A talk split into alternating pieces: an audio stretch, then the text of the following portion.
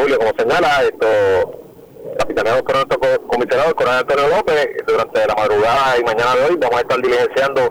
sobre 60 órdenes de arresto, todas vinculadas con la venta de sustancias controladas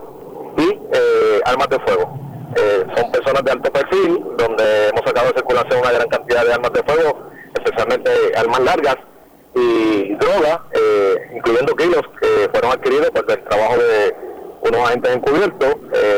Durante la mañana de hoy, el señor comisionado junto al secretario de Seguridad Pública van a estar ofreciendo los detalles de este operativo en una conferencia de prensa en el cuartel general.